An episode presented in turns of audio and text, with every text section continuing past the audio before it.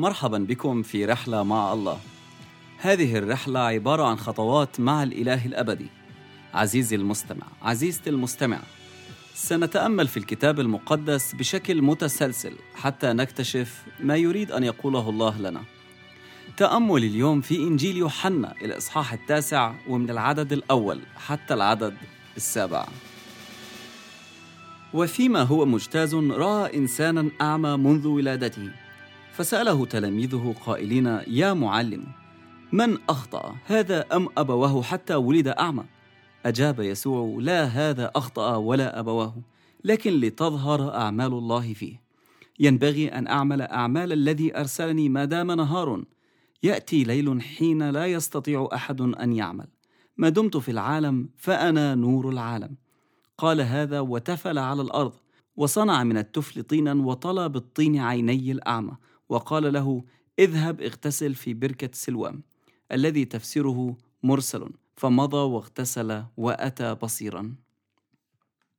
ممكن صار معك إنك أنت كنت مريض وفكرت يا رب شو عملت عشان أمرض؟ ليش اجالي هذا المرض؟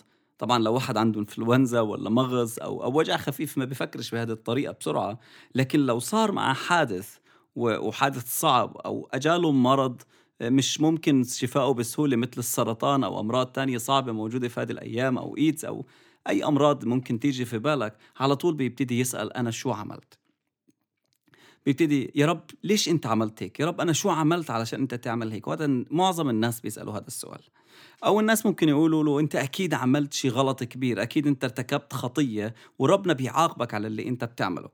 حتى التلاميذ لما شافوا هذا الرجل الأعمى بسرعة فكروا بهذه الطريقة وقالوا له مين اللي غلط؟ مين اللي غلط يا معلم؟ ما فكروش إنه هل يسوع ممكن تشفيه لو سمحت؟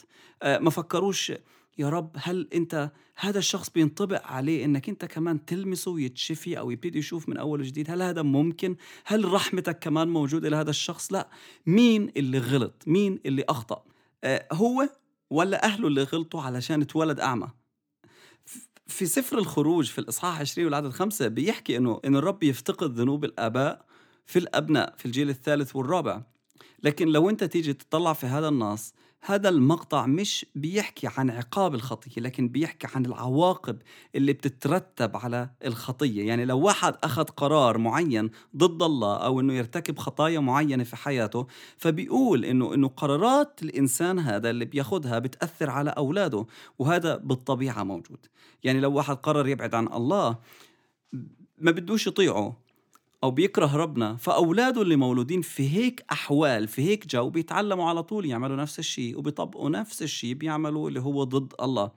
وهذا الموضوع أصلا النبي حازقيال في كتابه في الصح 18 والعدد 20 بيقول إنه إنه اللي بيرتكب الخطية هو اللي بيتحمل العقاب. لا الأولاد بياخذوا العقاب عن الآباء ولا الآباء بياخذوا العقاب عن الأبناء لكن كل واحد بيتحمل الخطية عن حاله. لكن السؤال الغريب مين غلط؟ هذا؟ يعني زي ما يكون بيقولوا للمسيح إنه ممكن يكون هو غلط عشان هيك اتولد أعمى يعني عمل غلطة في بطن أمه ونتج عنها إنه يتولد أعمى. فالمسيح ما بيعلقش على أسئلتهم وبيكتفي إنه يقول لهم لا هذا أخطأ ولا أبوة. الأمراض شيء مش كويس وربنا الصالح مش ممكن ربنا يكون بيبعت الأمراض لأنه الأمراض مش من عند ربنا. وإحنا عايشين في خليقة ساقط نظام ساقط بعيد عن ربنا وعايش في الخطية. لكن الله قادر إنه يشفي الأمراض ويحرر منها بطرق عجائبية. وهذا اللي قاله المسيح هنا. عارفين ليش هذا الإنسان اتولد أعمى؟ حتى إني أشفيه الآن. هذا معناه إنه الله بده يوري قوته بده يعمل معجزات بده يشفي. بده يشفيك أنت لو أنت مريض وبتسمعني. الله بده يشفيك. هذه مشيئته.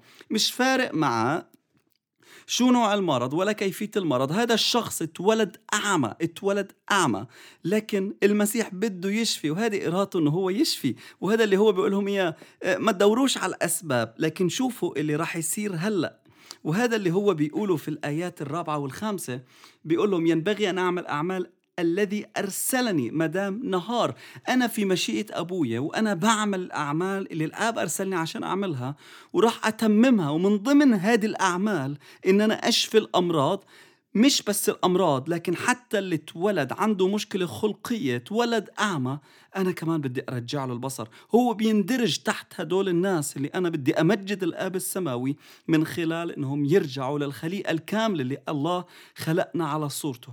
الله ما خلقناش عميان في الطبيعة الأولى بآدم وحواء لكن خلقنا كاملين. وبسبب الخطية وخروجنا من تحت سلطان الله واختيارنا لتبعية إبليس بتبعية بالخطية الأولى اللي عملها آدم وحياتنا في الخطية اليوم الخليقة تشوهت ويسوع أجا علشان يرجع الخليقة لصورتها الأولى.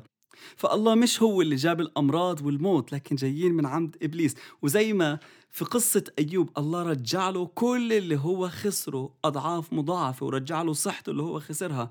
الله بيتدخل في الوقت المناسب وبيجيب التعويضات لكن منتظر إنه الإنسان يسمح له حتى إنه يعمل هذا الشيء. فبيقول في الآيات إنه هو تفل على الأرض وصنع طفل طين وطلى بالطين عينين الأعمى وقال له روح اغتسل في بركة سلوام. تخيل معايا إنه قديش الموقف كان محرج إنه الأعمى مش بكفي إنه أعمى لكن المسيح يصنع من طين تفعل طين على التراب ويعمل طين يحطها على عينيه ويقول له أنا بدي إياك تمشي قدام كل الناس وتروح تغتسل في بركة سلوام. قديش كان محتاج إيمان من هذا الرجل وتصديق إنه المسيح مش بيستهزئ فيه. كان ممكن يقول أنت بتستهزئ فيه ويترك المسيح ويمشي لكن هو صدق إنه هذا الشخص بيقدر يخلق عينين لإله ويعمل معجزة. عشان هيك سمح له إنه يعمل هذا الشيء. المسيح كان ممكن يقول له شوف لكن كان بده منه طاعة. هذه المعجزة من المعجزات اللي تمت. مش بس بإيد المسيح لكن كمان بطاعة الشخص اللي حصل على المعجزة. لو هذا الشخص ما كانش راح لبركة سلوام كان روح على بيته عنده الطين على عينيه. وما كانش رح يشوف لكن هو أخذ الطين وأخذ الكلمة من المسيح وصدق فيها وراح لبركة سلوام وغسل عينيه ابتدى يشوف أخذ معجزته. عزيزي المستمع عزيزتي المستمعة المعجزة اللي أنت مستنيها من ربنا مرات كتير مرتبطة بطاعتك هو الله بيعمل شيء لكن بيترك لك أنت الدور إنك أنت تعمل شيء تاني تظهر فيه طاعتك وتظهر فيه تصديقك له إنه هو راح يتمم اللي هو وعدك فيه. كتاب الله مليان بالوعود ولما بتقرأ فيه بتلاقي إنه في وعود إلك خاصة. لكن أنا بدي أقول لك الوعود هاي اللي الله وعدك إياها رح تبتدي تشتغل أول ما أنت تطيع ربنا. عشان هيك أنا بدي أقول لك ابتدي خد خطوات إيمان. اعمل اللي ربنا بيطلبه منك علشان تحصل المعجزة. تحدث وتمتلكها. وقتها لما تصدق في المسيح وتعمل اللي بيطلبه منك. الجزء اللي قال عنه اوريدي صار حصل لكن بتمسكه في إيديك بتشوفه عينيك لما تطيع. أنا بصلي من كل قلبي إنك أنت تمشي في الطاعة. حتى لو انت مش شايف تصدق انه ربنا لما يقول شيء رح يعمل ولو انت مريض في أي مرض بدي اياك تحط إيدك على مكان المرض وتقول باسم يسوع أنا بستقبل شفاك يا رب. باسم يسوع أنا بستقبل شفاك يا رب. ولو مرضك له علاقة بالمفاصل بالعظم قوم اعمل. عشرين ثانية جرب أنك تعمل شيء أنت ما بتقدرش تعمله. وأنا بصلي باسم يسوع أنه في هذه اللحظة شفاء الله يطلق عليك. آمين.